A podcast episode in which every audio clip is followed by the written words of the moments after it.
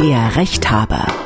Anwalt Thomas Kinschewski hilft Ihnen weiter. Muss ich Unterhalt zahlen, wenn mein Ex-Partner mit meinem Kind ins Ausland ausgewandert ist? Bekomme ich Unterhalt zurück, wenn sich mein Kind im Erwachsenenalter von einer anderen Person adoptieren lässt? Dann kann mein Vermieter in der Betriebskostenabrechnung einfach eine neue Kostenart einführen. Außerdem, wer zahlt den Schaden an meinem Auto, wenn er vom Nachbarskind verursacht wurde? Und darf eine Waschkarte fürs Auto von der Tanke eine Gültigkeit von nur vier Wochen haben? Damit hallo und herzlich willkommen zum Rechthaber, der Podcast für Ihre juristischen Alltagsfragen. Mein Name ist Camillo Schumann von MDR aktuell das Nachrichtenradio und hier ist der Mann, der Ihnen weiterhilft, Anwalt Thomas Kinczewski aus Dresden. Ich grüße dich. Camillo, ich freue mich intensiv, dich zu hören. Und gleich zu Beginn der Hinweis, speichern Sie am besten gleich die Nummer vom Rechthaber ab. Man weiß ja nie, äh, wofür man sie mal braucht. 0172 6380 789 0172 6380 789 die Nummer für Ihre WhatsApp-Sprachnachricht an den Rechthaber. Oder Sie schreiben eine Mail an rechthaber.mdraktuell.de. Übrigens alle Kontaktmöglichkeiten und alle Folgen zum Nachhören unter derrechthaber.de und derrechthaber.de. Alles zusammengeschrieben. So, Thomas, ähm, ja, wie war deine Woche? Was gab's da für ein Highlight? Ich bin froh, dass die Woche zu Ende ist. Ich bin übrigens gerade pünktlich zurück. Ich hatte heute Gerichtsverhandlung. Es war eine kleinere Mietsache, kein großes Ding, allerdings unerfreulich. Ähm, großer Dresdner Vermieter, der hier ja die Hälfte aller Mietwohnungen aufgekauft hat, der, der funktioniert einfach nicht richtig. Aber ansonsten unspektakulär und äh, ein bisschen auf Reisen gewesen.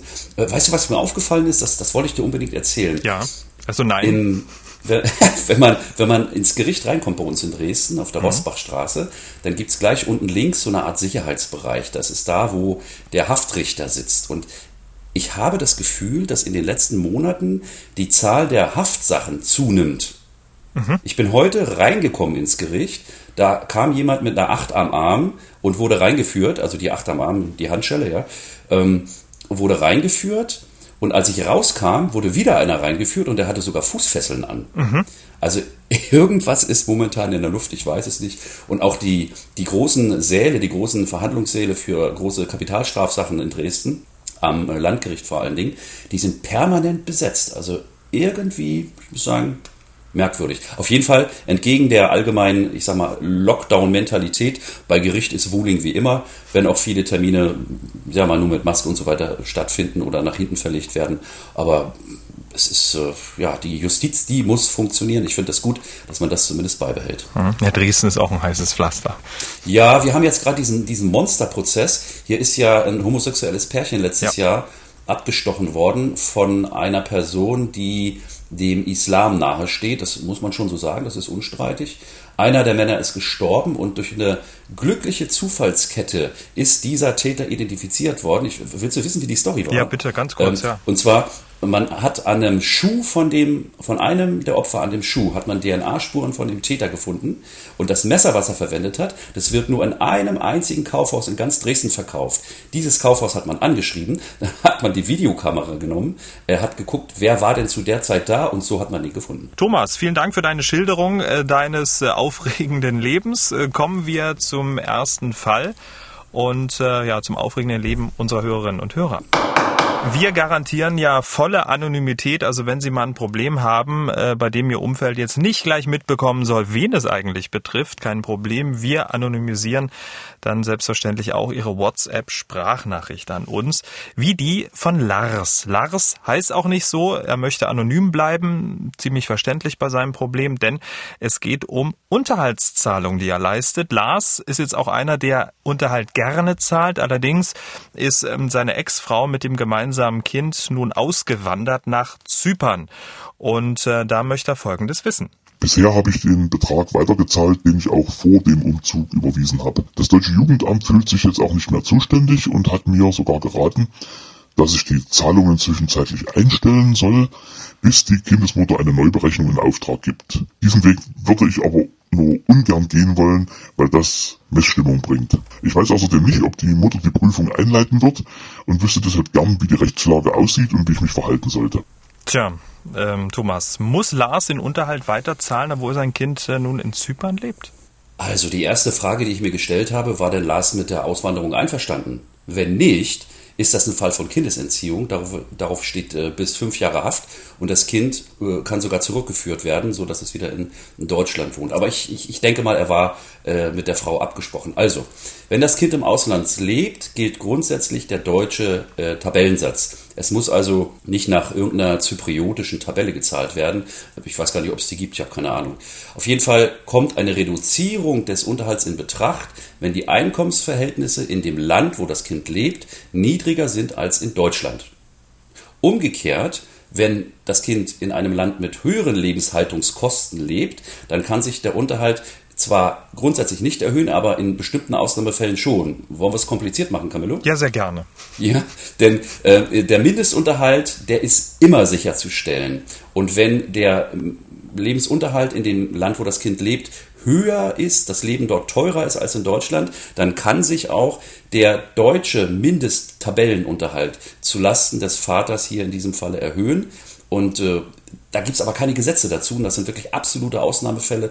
Und da entscheiden die äh, Gerichte in der Regel äh, nach freiem Ermessen und äh, nach den Umständen des Einzelfalls.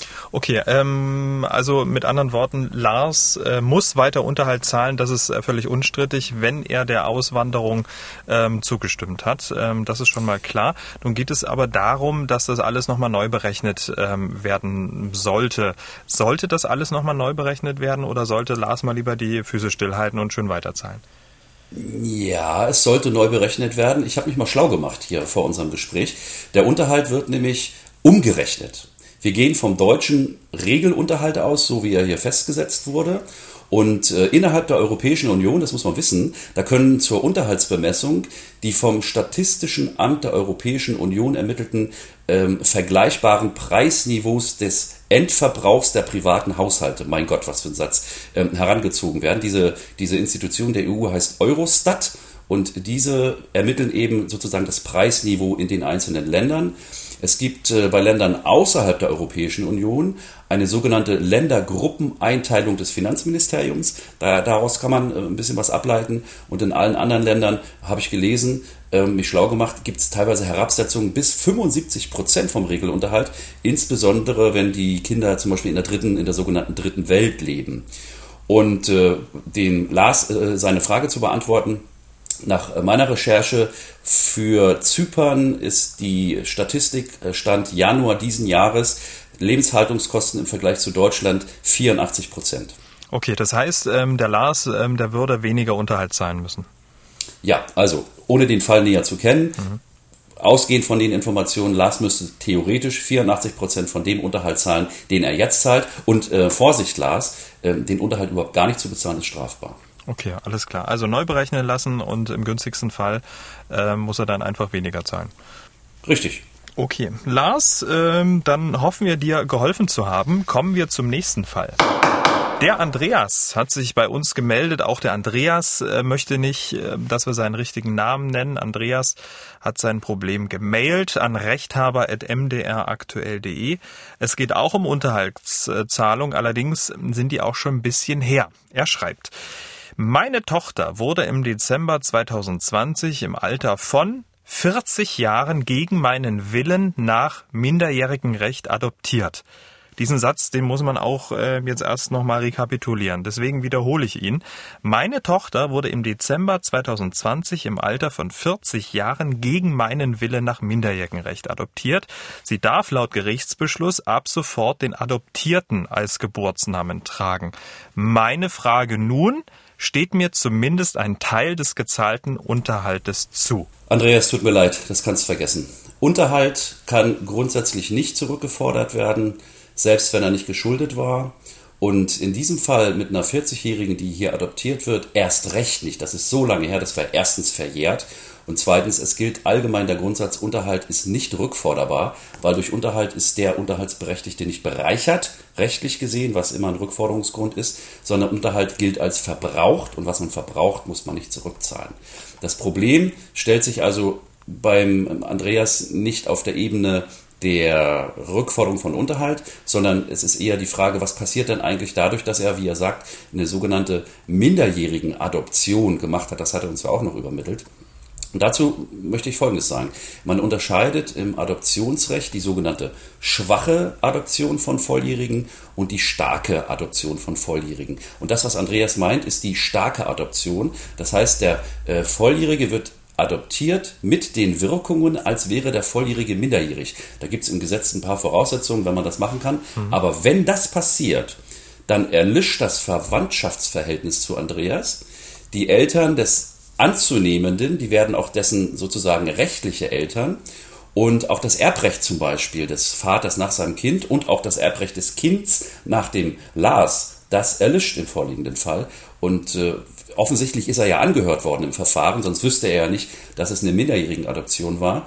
Und das Gericht wird geprüft haben, stehen bestimmte Interessen des Hörers dieser starken volljährigen Adoption entgegen. Und wenn der Beschluss rechtskräftig ist, dann ist das nicht der Fall gewesen und der Hörer muss damit leben. Okay, also ähm, Unterhalt ist klar, ähm, kann er nicht zurückfordern, aber weil wir jetzt gerade im Minderjährigenrecht sind, ähm, da schreibt er ja gegen meinen Willen ähm, wurde die Tochter oder hat sich die Tochter adoptieren lassen. Geht das denn überhaupt gegen seinen Willen oder kann die Tochter machen, was sie will? Das, ja, natürlich geht das gegen seinen Willen. Das ist ja Sinn von Gerichtsverfahren. In einem Gerichtsverfahren hat immer irgendeiner, will einer irgendwas nicht oder will einer was. So. Und im vorliegenden Fall wollten hier äh, anzunehmende Adoptanten sozusagen äh, ein Kind, ein volljähriges Kind als stark adoptiertes Kind annehmen und zu ihrem eigenen machen. Und wenn der leibliche Vater das nicht will, wird er dazu angehört und dann nimmt das Gericht eine Interessenabwägung vor. Das heißt, es guckt, wer hat hier welches Interesse daran, dass das Verwandtschaftsverhältnis zu dem Hörer bestehen bleibt. Und in Abwägung aller Umstände wird hier das Gericht, die Entscheidung ist mir nicht bekannt, äh, geurteilt haben, das geht durch Beschluss bei den Familiengerichten, dass eben die Interessen der anzunehmenden Eltern den Interessen des Hörers vorgehen und dann fällt der Hammer und äh, durch Beschluss wird ausgesprochen, dass dieses Kind äh, adoptiert wird und die äh, verwandtschaftlichen und rechtlichen Verhältnisse zum Hörer für immer erlöschen. Okay, da habe ich mich wahrscheinlich ein bisschen umständlich ausgedrückt oder vielleicht ein bisschen naiv, so dass du es nicht verstanden hast. Nee, ich meine damit, gegen seinen Willen, ähm, hätte er denn Rechte gehabt zu sagen, nee, ich möchte das nicht? Ja, und das wird er ja auch getan haben. Hm. Also ganz sicher, der ist ja angehört worden im Adoptionsverfahren und äh, wird sich da geäußert haben, wird natürlich mit allem, was er hat, äh, hm. vorgeprescht sein und sich dort geäußert haben. Und das Gericht, dafür gibt's Gerichte und Richter. Das Gericht sagt, nein, in deinem Fall äh, überwiegen die Interessen der anzunehmenden Eltern. Du bist nicht in der Position, diese Adoption zu verhindern. Mhm. Wenn, das, wenn ihm das nicht passt, dann kann er natürlich gegen solche Beschlüsse Rechtsmittel einlegen. Und äh, wenn er es gemacht hat, äh, was ich jetzt aus, dem, ähm, aus der Anfrage nicht entnehmen kann, äh, dann wird ein höheres Gericht, also spätestens ein Oberlandesgericht, äh, über die Frage entscheiden, ob er denn nun im Recht sei oder die anzunehmenden Eltern das stärkere Interesse daran haben, die 40-Jährige zu sich zu holen. Okay, also und ähm, die Gründe, die, ne, die, die wollen wir jetzt gar nicht wissen, sind dann im familiären Bereich zu suchen und sind auch sehr, sehr persönlich. Aber äh, nochmal die Frage äh, zu beantworten, nein, ähm, Andreas, du kannst äh, gezahlten Unterhalt nicht zurückfordern. Kommen wir zum nächsten Problem. Reinhard hat sich bei uns gemeldet. Er hatte im letzten Jahr einen äh, Verkehrsunfall mit einem neunjährigen Mädchen. An seinem Auto wurde ein Schaden von ungefähr 1300 Euro verursacht. Die elterliche Haftpflichtversicherung des Kindes zahlt den Schaden nicht. Nach Angaben der Versicherung ist das Kind mit neun Jahren noch nicht schuldfähig, daher werde nicht gezahlt. Die Eltern fühlen sich aber auch nicht zuständig, den Schaden zu erstatten, obwohl es das Kind war, das den Schaden verursacht hat. Und nun will Reinhard natürlich wissen, wer für seinen Schaden aufkommt. Übrigens, der Reinhard ähm, Thomas hat uns leider nicht geschrieben, wie es dem kleinen Mädchen ähm, geht und ob es den Unfall gut überstanden hat. Wir hoffen jetzt einfach mal ja. Das war mein erster Gedanke. Mhm. Unfälle mit Kindern ist mit das Schrecklichste. Also wenn ich an meine drei Kinder denke und äh, meine ähm, achtjährige Jüngste beim Fahrradfahren beobachte auf der Straße, da wird es mir manchmal wirklich schon mau. Aber gut, ich gehe mal davon aus, dass in diesem Fall das Kind den Schaden verursacht hat. Sonst würde der Reinhard ja nicht versuchen, seinen Schaden wiederzukriegen. Äh, Reinhard, wir müssen unterscheiden zwischen Schuldfähigkeit, so wie er geschrieben hat, und Haftbarkeit. Schuldfähigkeit ist ein strafrechtlicher Begriff. Das heißt, Unter 14 Jahren kann niemand nach dem Strafgesetzbuch belangt werden. Äh, da sind zwar Maßnahmen nach dem, seitens des Jugendamts möglich, wenn also Minderjährige so marodieren, aber äh, darum geht's hier nicht, sondern ähm, es geht um die Grenzen, ab wann ein Kind für den von ihm verursachten Schaden haftet. Und jetzt kommt die Betonung, mhm. das Kind haftet selbst. Ach was. Ja. Und okay. jetzt kommt's. Kinder unter sieben Jahre sind nicht haftbar. Und äh, Im Studium lernen die äh, Jurastudenten bereits, Kinder ab sieben Jahren aufwärts haften für Schäden, ähm, für deren Vermeidung ähm, ihre individuelle Einsichtsfähigkeit ausreicht. Dazu gibt es massenhaft Urteile. Mhm. Also eine normal entwickelte Siebenjährige können zum Beispiel verstehen, dass man keine Autos zerkratzen darf. Das hat sogar der Bundesgerichtshof schon mal gesagt. Er hat gesagt, ein Siebenjähriger haftet selbst, wenn er mit dem Nagel die Straße lang geht und 50.000 Euro verursacht. So war der Fall. Ein Fünfjähriger gerade eben nicht. Und damit am weit verbreitetste Irrtum, Rechtsirrtum, ist der Satz, Eltern haften für ihre Kinder. Okay. Das ist das ist Quatsch. Eltern haften nicht für ihre Kinder, sondern sie haften dafür, dass sie ihre Aufsichtspflicht einhalten.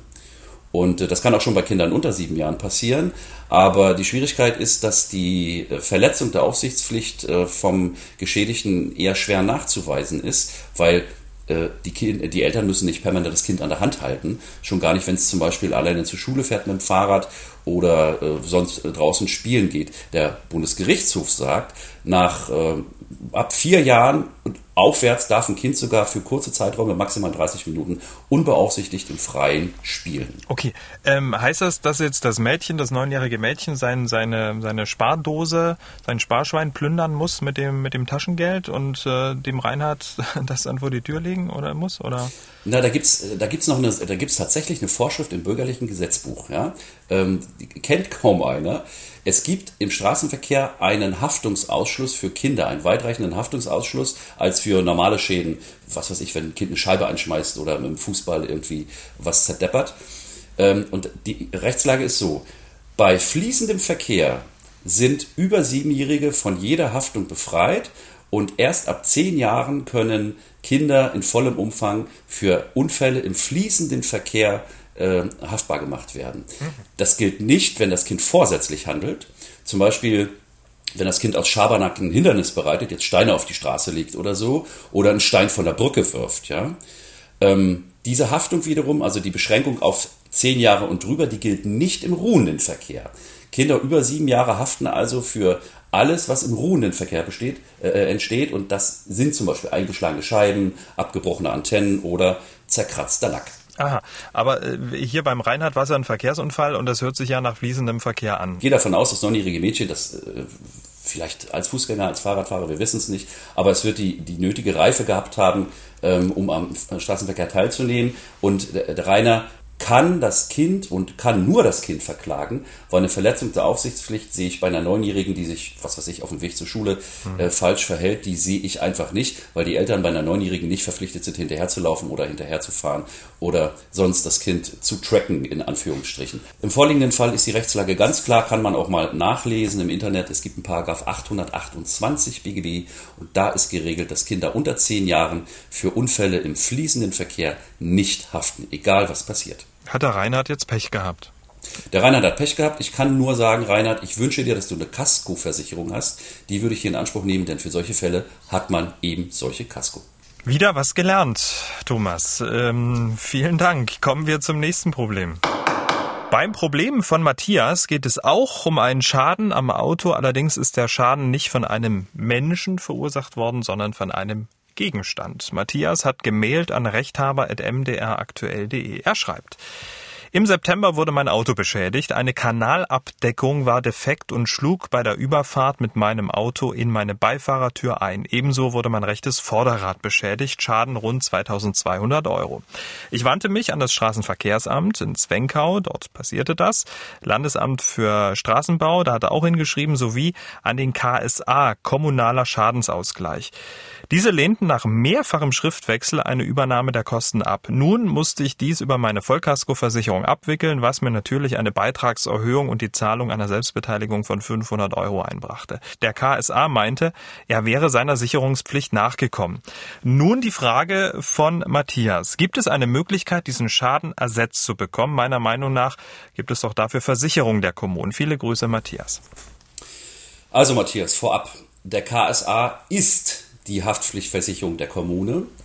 Ähm, der KSA hat aber selber keine Sicherungspflicht oder Verkehrssicherungspflicht, wie man äh, genau sagt. Es gibt auch nicht nur einen KSA, es gibt regional verschiedene und für die neuen Bundesländer äh, gibt es einen eigenen, der hat sich 1990 gegründet. Das ist äh, übrigens ein Zusammenschluss von Gemeinden und so eine Art Selbsthilfeorganisation, die finanzieren sich über Umlagen. Also wird ein Kanaldeckel auf die Fahrbahn sozusagen hochgeschleudert und bestätigt ein Auto, dann haftet natürlich nach Sicht des Autofahrers die Kommune. Die hat nicht äh, den Kanaldeckel überwacht und mhm. gepflegt und äh, geprüft. Und äh, ja, die Frage ist, kann ich das beweisen? Ich muss einen Verstoß der Straßenverkehrsbehörde gegen die Kontrollpflicht nachweisen. Und ich weiß aus über 20 Jahren Erfahrung, gegen den KSA durchzukommen, ist schwer. Also grundsätzlich, ja. Hm? Ganz kurz, ähm, weil du das nämlich sagst, äh, man muss es äh, beweisen. Ähm, der Matthias hat auch noch geschrieben, ähm, der Schaden, den er gemeldet hat, äh, der wurde dann am Folgetag sofort repariert, dass man auch nichts mehr sehen konnte. Aber der Matthias, ähm, der ist ja nicht blöd. Er hat äh, einen ausführlichen Schadenshergang ziemlich viele Bilder vom Unfallort und auf den Schriftverkehr mit den Behörden. Also er hat sozusagen äh, Beweise gesichert. Äh, bringen die ihm was? Nein, eher nicht. Also, dass die Behörde äh, sofort nach dem Schaden den Kanaldeckel repariert, ist genau das, was ihre Pflicht ist. Wenn nämlich ein Schaden eintritt, ist das der sozusagen der ultimative Fall, dass zur Vermeidung weiterer Schäden die Ursache sofort beseitigt wird. Es ist der Behörde also nicht vorzuwerfen, dass sie es sofort repariert hat, sondern im Gegenteil, sie ist dafür zu loben. Das ist andernorts anders, zum Beispiel wenn es um Schlaglöcher geht, die manchmal ein halbes Jahr brauchen nach dem Winter, bis sie repariert werden. Im vorliegenden Fall, ähm, die Behörde hat die Pflicht, den einwandfreien Straßenzustand zu äh, kontrollieren und zu besorgen. Matthias muss beweisen, dass die Straßenbaubehörde äh, diese lückenlose und dauernde Kontrolle sozusagen des Straßennetzes ähm, gemacht hat, wobei lückenlos und dauernd nicht bedeutet, dass jeder Deckel jeden Tag kontrolliert, werden muss, sondern ähm, das ist natürlich im Rahmen der äh, möglichen Kapazitäten nur nötig. Äh, konkret äh, Zeiträume, die da gelten, die sind nicht geregelt. Ähm, das Problem ist, was ich eher sehe, auf der einen Seite, äh, wenn der Kanaldeckel hochklappt, hm dann spricht ja einiges dafür, dass der Schaden nicht erst seit oder der, der, der Defekt nicht erst seit gestern vorhanden war. Ja, es kann ja zum Beispiel die, die, Einfassung des Deckels gebrochen sein. Mhm. Ich stelle mir das so vor, dass er mit dem Rad drüber gefahren ist und das Ding klappt hoch und knallt so hoch. an die Tür. Genau. Genau. Also so wie so ein, na, wie so ein, ja, wie so ein Klappdeckel quasi. Mhm. Ne? Auf der anderen Seite wundert mich natürlich, dass bei allen anderen Autos, die über den Deckel gefahren sind, äh, da nichts passiert ist. Naja, das also, weiß er ja nicht. Ne? eben drum. Die also haben sich ja ich, nicht beim Rechthaber gemeldet bisher. Ich sag mal, ich sag mal jetzt sibyllinisch, ja, wenn er einen Rechtsschutz hat, da würde ich einfach mal eine Klage versuchen. Und wenn er keinen Rechtsschutz hat, dann würde ich mir das genau überlegen. Und ähm, entweder hat er wohl gemacht, die Vollkasko ziehen und mhm. damit leben. Dafür hat man diese Versicherung, hatten wir gerade eben. Und äh, wenn er, auch wenn er keinen Rechtsschutz hat und aber zu seinem Recht kommen will, ja, bei 2200 Euro äh, Schaden, was ja identisch ist mit dem Streitwert einer Schadensersatzklage, da ist das Kostenrisiko noch relativ übersichtlich. Hm. Aber nichtsdestotrotz, um es nochmal richtig zu verstehen, dieser kommunale Schadensausgleich ist genau für so einen Fall zuständig, aber ähm, es müsste schon mit dem Teufel zugehen, dass sie das äh, auch dann tatsächlich zahlen, weil ich als Geschädigter beweisen muss, dass die ihrer Verkehrssicherungspflicht da nicht nachgekommen sind. Exakt. Der KSA, der kommunale Schadensausgleich, ist die freiwillige Selbsthaftpflichtversicherung der allermeisten Kommunen und Gemeinden in Deutschland. Und die sind genau für solche Fälle zuständig. Das gilt ja nicht nur für ähm, äh, Straßenschäden, sondern auch wenn zum Beispiel ähm, ähm, ein Auto vom Ordnungsamt mir ins Auto fährt. Hm. Das ist ein Fall für einen kommunalen Schadensausgleich. Und es gibt auch einen, einen bestimmten Bereich, das ist die äh, kommunale Unfallvorsorgepflicht. Ähm, oder andersrum, die am häufigsten bei Gericht landenden Fälle sind Schlaglochfälle, wo also Schlaglöcher nachts im Dunkeln, im Regen nicht erkannt werden. Ich fahre rein und äh, hau mir meine schönen 23 Zöller kaputt. Äh, da muss ich der Haftpflicht einfach der, dem KSA nachweisen, dass die dieses Schlagloch kannten und dass sie es pflichtwidrig nicht sofort repariert haben. Übrigens, aus solchen Fällen, das hatten wir irgendwann vorher schon mal, äh, mit einem Warnschild ist, der, äh, ist die Kommune schon ziemlich leicht raus aus der Haftung. Ja, aber was ich nicht verstehe, wieso muss ich das beweisen, ähm, dass Sie da ihrer, ihrer Pflicht nicht nachgekommen sind? Ähm, der Unfall wäre gar nicht passiert, wenn Sie Ihrer Pflicht nachgekommen wären. Deswegen, das, also ich meine, der, der Schaden an sich ist doch der Beweis, oder nicht? Nein. Es ah. gilt im deutschen Zivilprozessrecht, ähm, da gibt es sogenannte Beweislastregeln. Und da gilt das äh, sogenannte Günstigkeitsprinzip. Jeder muss das beweisen, was für ihn spricht. Wenn ich also über einen Gullideckel fahre und der Gullideckel macht mir meine schöne Tür kaputt, dann muss ich beweisen, dass der Gullideckel kaputt durch Vernachlässigung von Seiten der Behörde war. Wenn wiederum die Behörde, also wenn dem, wenn dem Hörer sozusagen gelingt, diesen, diese Vernachlässigung zu beweisen, dann hat dann kehrt sich die Beweislast um und die Kommune kann wiederum Beweis antreten dafür, dass sie kontrolliert hat und der Schaden gerade zwischen dem Vorausfahrenden und dem äh, Fahrzeug des Hörers äh, eingetreten ist, weil zum Beispiel ein Siebentonner über den Gullideckel fuhr, mhm. da ist was aus der Einfassung des Deckels rausgebrochen und ausgerechnet unser Hörer war der Nächste, der über diesen Deckel fährt und dem knallt in die Tür. Ja, wie kann er, wie könnte er das denn beweisen? Also er kann ja jetzt nicht, äh, oder vielleicht könnte er das ja. Ähm, die Kommune. Er kann, er, er kann, es nicht. Die Kommune hat ja sofort Hand angelegt mhm. ähm, und hat den Schaden beseitigt und hat, äh, es gibt Fälle, da, da sind sogar die, die schadhaften Teile aufbewahrt worden. Mhm. Habe ich wirklich nachgelesen. Dass die Kommune hat ein halbes Jahr gewartet, bis der Geschädigte sich meldet, um zu gucken, was war denn eigentlich Ursache. Aber wenn das Ding äh, heile gemacht wird, da wird ein neuer, äh, neuer Deckel gesetzt, neu einasphaltiert, dann hat der Hörer, Entschuldigung, dann hat er Pech gehabt. Das ist wiederum ein Fall, dafür gibt es Kaskoversicherungen. Mhm. Na gut, aber trotzdem gibt es ja einen Verursacher. Ne? Ähm, aber das mit dem LKW, da hast du recht, das kann ja in der Tat so gewesen sein. Und er war dann sozusagen das Opfer, was hinter ihm fuhr und dann hat er wirklich in dem Fall Pech gehabt. Ähm, aber Matthias, wir haben ausführlich über deinen Fall geredet. Wir hoffen, wir konnten dir ein bisschen weiterhelfen, zumindest ein gutes Gefühl geben. Das ist ja auch irgendwie ganz wichtig. Eins noch. Es, es gibt einen Fall oder mehrere Fälle, da sind Leute in Gully-Löcher gefahren, von denen der Deckel entfernt war. Es gibt also wirklich Typen auf dieser Welt, hm. die Gullideckel aus der Fassung ziehen, am Straßenrand ablegen und sich freuen, wenn einer ins Loch fährt. Lustig. Für diese Fälle haftet die Kommune nicht. Kommen wir zum nächsten Problem. Der Christian hat uns eine WhatsApp-Sprachnachricht an die 0172 6380 789 geschickt. Der Christian hat auch ein Auto, er pflegt seinen Wagen und äh, deshalb fährt er regelmäßig in die Waschstraße.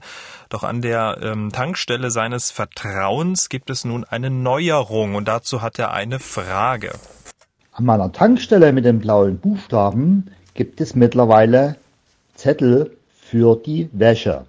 Früher waren das mal Plastikkarten, die wurden dann aber eingestellt, weil man die immer ausgeben musste und da war immer ein Mangel an Karten. Jetzt bekommt man einen Thermobon und der ist es leider Gottes nur noch vier Wochen gültig. Und dann ist natürlich meine Frage, was passiert, wenn ich nach vier Wochen hinkomme? Die Verkäuferin sagte mir, die wäre dann verfallen. Das kann doch nicht sein, oder? Oder? Die Ausgangsfrage, die sich der Jurist stellt, was ist denn dieser Wisch eigentlich? Der Kassierer druckt einen Zettel aus, da stehen ein paar Zahlen drauf, damit gehe ich zur Waschanlage, tippe das ein, mein Auto wird gewaschen. Mhm. Äh, überwiegend ist man der Meinung, das handelt sich um Gutscheine. Und damit stellt sich die Frage, wie lange muss der Gutschein denn gültig sein? Und da gilt grundsätzlich die gesetzliche Verjährungsfrist. Ein Gutschein ist gültig drei Jahre, drei Jahre ab Schluss des Jahres, in dem ich ihn gekauft habe. Also, wenn ich mir heute einen Gutschein kaufe, egal was, dann beginnt am 01.01.2022 eine Dreijahresfrist, innerhalb der ich den Gutschein einlösen kann. Danach tritt Verjährung ein. Wenn hier die Tankstelle die Einlösefrist auf vier Wochen verkürzt, dann ist das ja eine extreme Verkürzung der gesetzlichen Verjährungsfrist. Und dann wird es interessant, weil diese, diese Aufdrucke auf den Kassenbons sind sogenannte allgemeine Geschäftsbedingungen, AGB. Und äh, zum Schutz der Verbraucher gibt es im bürgerlichen Gesetzbuch Paragraphen, wo drin steht, welche von diesen allgemeinen Geschäftsbedingungen verboten sind. Wenn eine verbotene Klausel verwendet wird, dann gilt die Klausel nicht und es gilt die allgemeine Gesetzeslage. Es gibt verschiedene Gründe für verbotene Klauseln. Äh, zum Beispiel die sogenannte Überraschungsklausel. Hatte man einen Fall, da hat jemand eine Kaffeemaschine gekauft und in Kleingedruckten im Kaufvertrag stand drin, dass der Käufer der Kaffeemaschine, solange er die Kaffeemaschine hat, die Kaffeepads vom Verkäufer kaufen muss. Das stand da drin. Kein Witz. Ja. Und äh, bei kurzen Gutscheindauern, da habe ich mal recherchiert, gibt es auch ganz viele Urteile. Eine zu kurze Gutscheingültigkeitsdauer verstößt gegen das Benachteiligungsverbot. Das heißt, es darf nicht der Verkäufer seine Interessen über die des Käufers stellen und sich äh, versuchen zu übervorteilen. Äh, die Rechtsprechung dazu ist uneinheitlich. Äh, zum Beispiel OLG München hat mal gesagt, also ein Gutschein muss mindestens ein Jahr gültig sein. Das geht gerade noch so. Und ähm, das OLG Hamburg am anderen Ende von Deutschland hat gesagt, also unter zwei Jahre geht gar nichts. Wenn jemand sagt, ein Gutschein ist nur anderthalb Jahre gültig, ist die Klausel unwirksam und es gilt drei Jahre Verjährungsfrist. Okay, ähm, fassen wir nochmal zusammen. Du wertest diesen Waschbon als Gutschein, also laut Gesetz ähm, Minimum drei Jahre. Ja, so sehe ich das. Die Gerichte sehen es teilweise anders, aber vier Wochen, da bin ich mir relativ sicher, wenn da jemand sich durchklagen würde, dann würde er auch Recht bekommen. Es gibt übrigens noch einen heißen Tipp für alle Opfer von sogenannten Thermobons. Ja, erzähl. Meine Steuerberaterin, die zugleich meine beste Freundin ist, die hat mir als allererstes, als wir uns kennengelernt haben, gesagt, und auch meine Buchhalterin, jeder Thermobon ist ja verblasst. Ja, ja. Irgendwann. Und der erste Tipp, den es gibt, Thermobons sofort nach Erhalt kopieren. Die Kopie auf dem Normalpapier sorgt dafür, dass der Thermobon auch nach Verblassen noch rekonstruierbar ist und äh, verwendet werden kann, wenn ich meine Rechte durchsetzen möchte. Okay, also du sagst, Waschbon ist Gutschein drei Jahre, aber es könnte die Einschränkung über die allgemeinen Geschäftsbedingungen geben und die müsste sich ähm, der Christian mal durchlesen, oder? Richtig, also der, der Aufdruck auf dem Bon gilt auch als allgemeine Geschäftsbedingung. Allgemeine Geschäftsbedingung ist jede Klausel, jede Kondition, die der Leistungserbringer, hier der Tankstellenbetreiber, einseitig vorgibt. Ja? Mhm. Und das ist nicht nur das, was an der Wand steht im Eingang oder bei Waschanlagen zum Beispiel die große Tafel, Achtung, machen Sie Ihre Antenne ab und so weiter, sondern auch so, so Kleinigkeiten wie eben Geltungsdauern auf Bons für Waschanlagen sind allgemeine Geschäftsbedingungen. Alles andere wäre vertraglich vereinbart und muss sozusagen abgesprochen sein. Wenn etwas individuell abgesprochen ist, ist es automatisch keine allgemeine Geschäftsbedingung mehr. Okay, die Tanke hat das aber zur allgemeinen Geschäftsbedingung gemacht, vier Wochen. Und ähm, weil sie wahrscheinlich nicht davon ausgeht, dass das ein Gutschein ist, sondern dass man, oder sie geht wahrscheinlich davon aus, dass man sich diesen Waschbon holt und dann fährt man äh, an dem Tag selber oder vielleicht einen Tag drauf oder so, wenn wieder die Sonne scheint, jedenfalls ähm, nicht nach vier Wochen, äh, dann hin und lässt sein Auto waschen, vermutlich, oder? Also ich mache das so, wenn ich mir eine Waschkarte kaufe, dann fahre ich in die Waschanlage. Ja, ja. Ich habe ich hab zwar auch mal, kein Witz, ich habe mal äh, eine 10er Waschkarte für eine Dresdner Waschanlage geschenkt bekommen zum Geburtstag und ja, liegen lassen irgendwo in der Zulassung, äh, hinter der Zulassung in die, in die Papiere gesteckt und dann vergessen. Äh, die waren dann abgelaufen tatsächlich. Das war 2012 war das, glaube ich, und 15 oder 16 habe ich die gefunden, konnte ich vergessen. Mhm. Brauchte ich nicht mehr hingehen. Und ja, diese allgemeinen Geschäftsbedingungen auch aufgedruckt auf den Bon, der da aus der Kasse kommt, äh, die gelten als AGB, genauso wie das, was an der Wand auf dem kleingedruckten Zettel steht. Okay, und was macht jetzt ähm, der Christian mit dieser Information, wenn es ein Gutschein wäre, drei Jahre, aber jetzt die allgemeinen Geschäftsbedingungen, die stehen ja, also diese, diese beiden Informationen stehen ja jetzt quasi gegeneinander. Er braucht ja Argumente, wenn er dann wieder an die Kasse geht und zu der netten Dame sagt, Obacht, ich habe den Rechthaber gehört, äh, das ist jetzt so und so.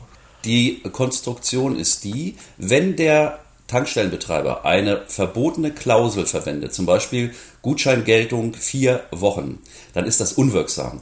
Und mit der Unwirksamkeit der Klausel ploppt sozusagen die Gesetzeslage auf. Und damit gilt für diesen Tankgutschein die gesetzliche Verjährungsfrist. Und der Hörer kann, wenn der Gutschein denn noch lesbar ist, äh, verlangen, dass ihm die Wäsche gewährt wird, wenn das nicht der Fall ist, die, was kostet eine Autowäsche? 10 Euro hat er, glaube ich, geschrieben, dann müsste er deswegen theoretisch klagen, wenn ihm die Wäsche verweigert wird. Im konkreten Fall ein Tipp, Tankstelle wechseln. Hm. Und äh, muss denn in den AGB äh, auch unbedingt der Begriff Gutschein stehen? Nein, im Gegenteil. Es ist ja Wesen äh, der, der, der, der Bons für Waschanlagen, um mal bei dem Fall zu bleiben, äh, dass da eine Zahl draufsteht und der Betreiber und der Name und wie gesagt Gültigkeit vier Wochen. Es muss nicht Gutschein draufstehen, sondern ein Ding ist, was es ist. Ich muss ja nicht auf alles draufschreiben, was es ist. Am Auto steht ja auch nicht dran, ich bin ein Auto, sondern ähm, auf dem Pfand, auf dem äh, Waschbon äh, steht eben nur die Zahl und das Datum und äh, der Code drauf. Und dass das ein Gutschein ist, ist halt eine Frage der rechtlichen Bewertung. Ah, okay, und das müsste man dann prüfen lassen.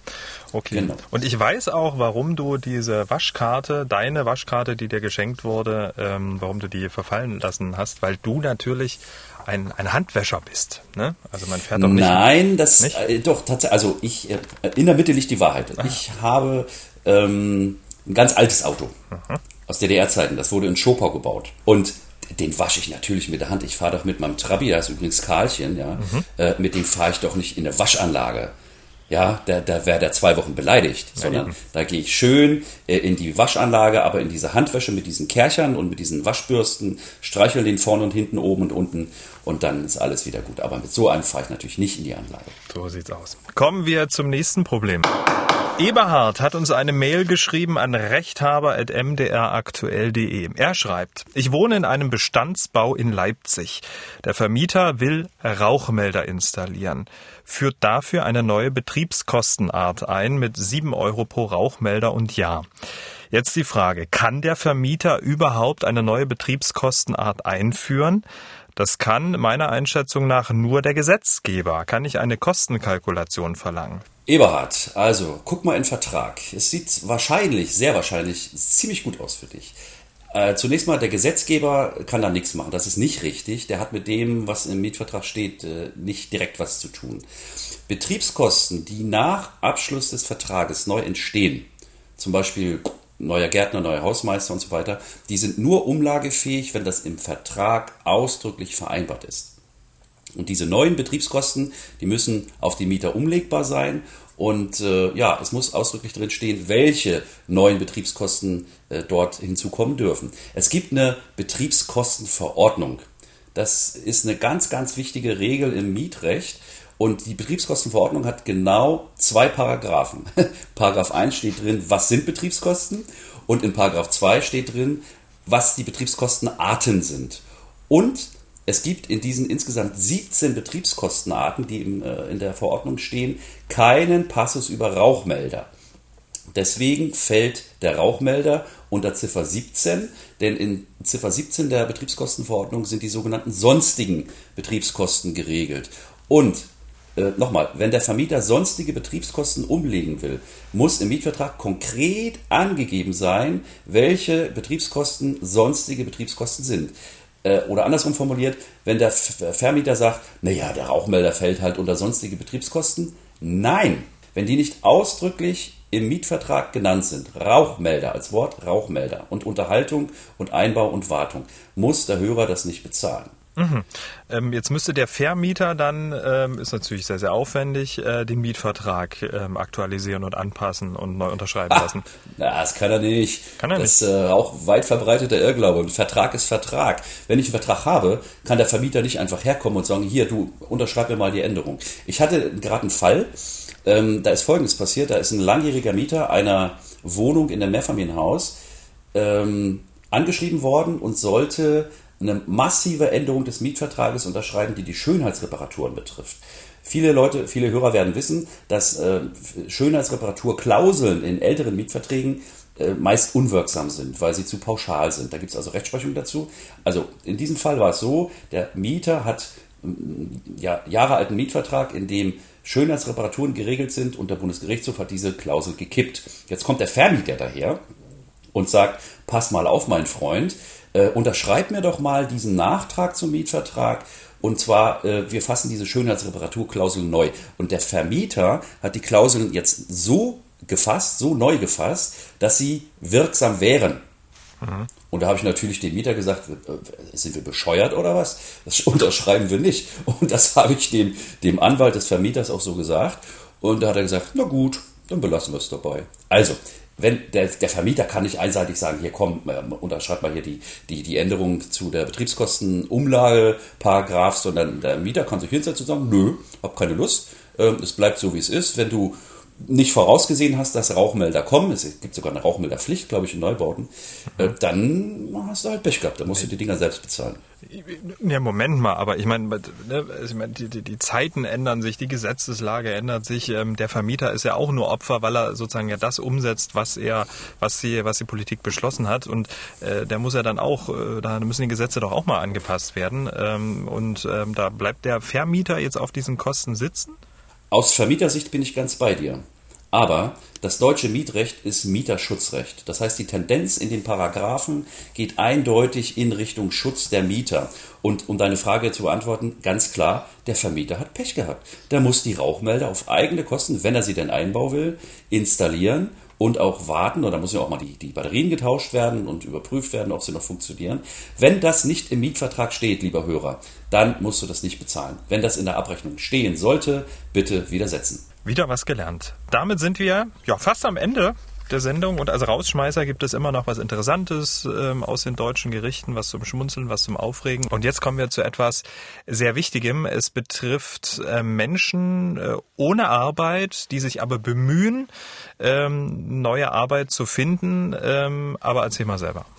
Auch ich lerne bei unserem Podcast ständig dazu, Camillo. Pass auf. In Celle hat das Landessozialgericht ein Urteil gefällt. Folgendes war passiert. Ein Arbeitsloser hat online Arbeitslosengeld beantragt, dann auch bekommen. Und äh, auf der Webseite der Bundesarbeitsagentur ist äh, ein Häkchen, ich habe das Merkblatt gelesen. Hat er natürlich nicht. Hättest du auch nicht. So. In dem Merkblatt ist eine bestimmte Klausel drin, die hat hier unseren äh, Hörer betroffen. Der war arbeitslos, hat, äh, also arbeitssuchend hat es ja, äh, heißt es ja, Entschuldigung, und hat äh, in Aussicht auf einen Job eine Probearbeit angenommen, hat mhm. irgendwo Probe gearbeitet und hat dafür kein Geld bekommen, sondern wurde sozusagen von dem potenziellen neuen Arbeitgeber gegens Licht gehalten, ist dann wohl auch nicht genommen worden, wenn ich es richtig weiß, und hat das dem äh, der Bundesarbeitsagentur nicht gemeldet. Die haben das irgendwann rausgekriegt und haben ihm rückwirkend für die Zeit der Probearbeit das Arbeitslosengeld gestrichen.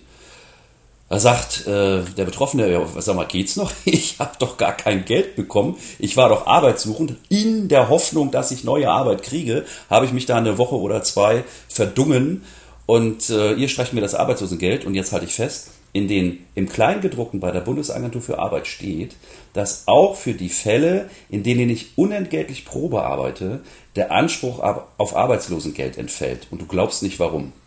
Erzähl es mir. Es steht ausdrücklich drin, für die Zeit, in der der Arbeitssuchende eine Probearbeit ausführt, steht er dem Arbeitsmarkt nicht als arbeitssuchend zur Verfügung und damit entfällt das Arbeitslosengeld. Ich habe gedacht, ich gucke nicht richtig. Kannst du dir nicht ausdenken, ne? Nee, das ist nicht erfunden, ich glaube es dir. Landessozialgericht Niedersachsen-Bremen in Zelle, Aktenzeichen L11AL15 aus 19 wenn man mal ähm, einen schönen Abend haben will. Damit sind wir am Ende von Ausgabe 8 der Rechthaber. Vielen Dank, Thomas. Wir hören uns dann in zwei Wochen wieder und dann geht es unter anderem um das Thema Arbeitsunfälle. Also da fällt mir ja einiges zu ein. Es gibt ja wirklich ganz schlimme Fälle. Die schlimmsten sage ich jetzt mal nicht, aber ganz aktuell bei mir auf dem Tisch. Ein Paketzusteller holt sich beim Fleischer in der Mittagspause in einem namentlich nicht genannten Supermarkt ein Brötchen oder will es sich holen. Es ist nass, rutscht im Eingangsbereich aus und bricht sich den Oberschenkel. Und dies und anderes besprechen wir gerne in zwei Wochen, Camillo. Gottes Bis dahin, mach's gut. Du auch und äh, hab eine gute Zeit. Bleib gesund, mein Lieber. Haben auch Sie ein Problem?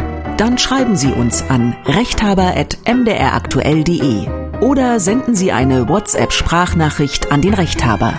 Die Nummer 0172 6380 789. Der Rechthaber erscheint zweimal im Monat auf mdraktuell.de, in der ARD Audiothek und überall, wo es Podcasts gibt.